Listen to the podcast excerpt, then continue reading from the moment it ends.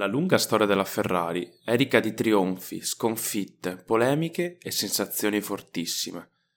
C'è forse un gran premio che più di tutti ha saputo suscitare nel cuore di ogni tifoso ben più di una semplice emozione.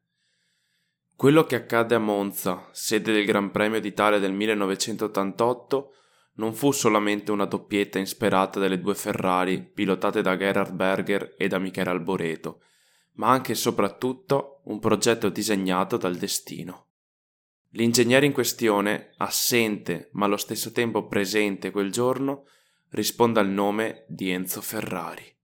Per capire cosa accadde quel giorno bisogna fare alcune doverose premesse, le quali non faranno altro che accentuare la leggenda di quell'indimenticabile pomeriggio brianzolo.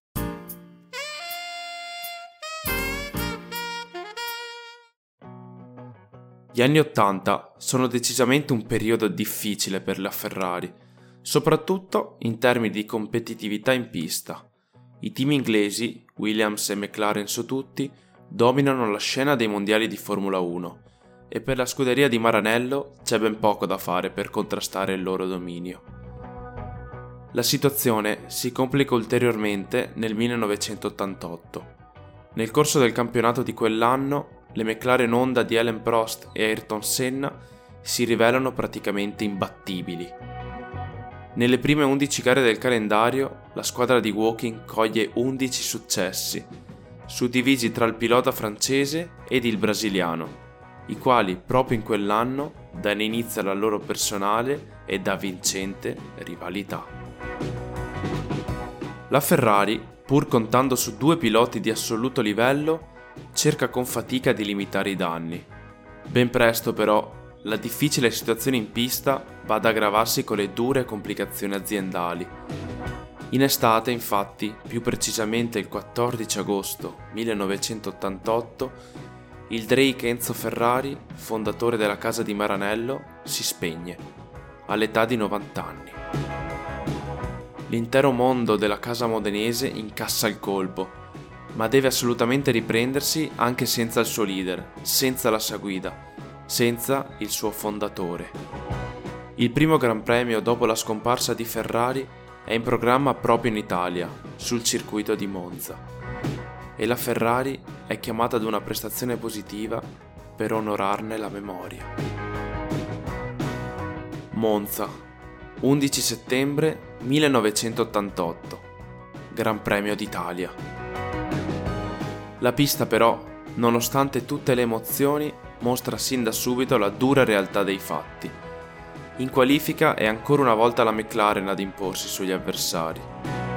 Le monoposto di Maranello fanno quello che possono, occupando interamente la seconda fila in griglia di partenza. Per il proseguo del racconto è importante sottolineare la grande assenza di Nigel Mansell, pilota Williams. Il suo sostituto, il francese Schlesser, Infatti si rivelerà suo malgrado protagonista alla fine di questa incredibile storia. Si arriva così al tanto atteso appuntamento con la gara, dove si profila l'ennesima gara a senso unico. I due piloti McLaren si giocano il titolo mondiale su una macchina che viaggia come un'astronave. Al via staccano facilmente le due Ferrari che arrancano in terza e quarta posizione. Il destino del Gran Premio sembra ormai segnato ed i tifosi presenti sugli spalti iniziano lentamente a rassegnarsi. Enzo Ferrari, che odiava dover arrendersi, vedendo le sue creature in difficoltà sulla pista brianzola, inizia ad orchestrare il suo progetto dall'alto.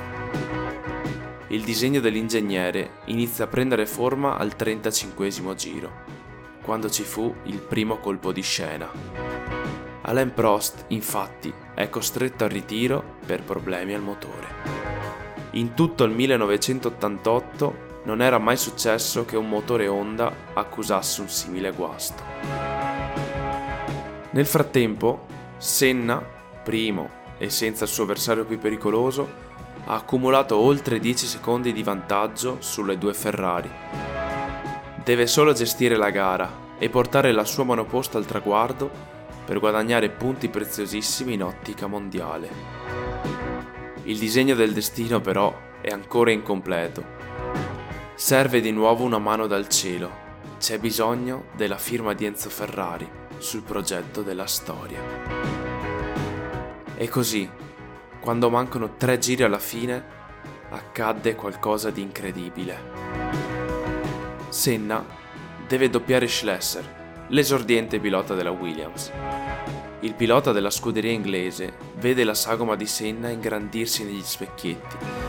Il brasiliano è sempre più vicino quanto basta per far perdere la testa all'inesperto pilota francese. Schlesser prima frena, poi inchioda, quindi taglia la curva al limite delle leggi della fisica e della logica. Senna non può evitarlo, il tocco è inevitabile. La gara di Ayrton finisce lì. Con il brasiliano fuori dai giochi, le Ferrari di Berger ed Alboreto passano rispettivamente in prima e seconda posizione. Adesso lo scherzo di Enzo Ferrari è compiuto e la folla in delirio inizia a credere che la doppietta ferrarista sia frutto di un destino orchestrato da un'entità superiore. C'è chi crede e chi resta scettico, ma sta di fatto che la Ferrari trionfa a Monza, davanti al suo pubblico italiano, con una doppietta davvero in attesa anche per il più ottimista tra gli ottimisti. La vittoria viene subito dedicata al fondatore della casa di Maranello, quasi in segno di un ringraziamento inconscio, per quella doppietta rossa che mancava da ben nove anni a Monza. Al termine del campionato poi si avrà modo di rendersi ancora più conto di quanto sia stato unico quel Gran Premio. Le McLaren vinceranno le ultime quattro gare in calendario e chiuderanno il loro 1988 con 15 vittorie su 16 GP. Vinte tutte, insomma, tranne a Monza. Un unico puntino rosso disegnato dal destino. Un progetto realizzato dall'ingegner Enzo Ferrari, nonostante fosse fisicamente assente quel giorno. Ecco perché il Gran Premio d'Italia 1988 resterà per sempre nella memoria come una delle gare più imprevedibili ed emozionanti di sempre.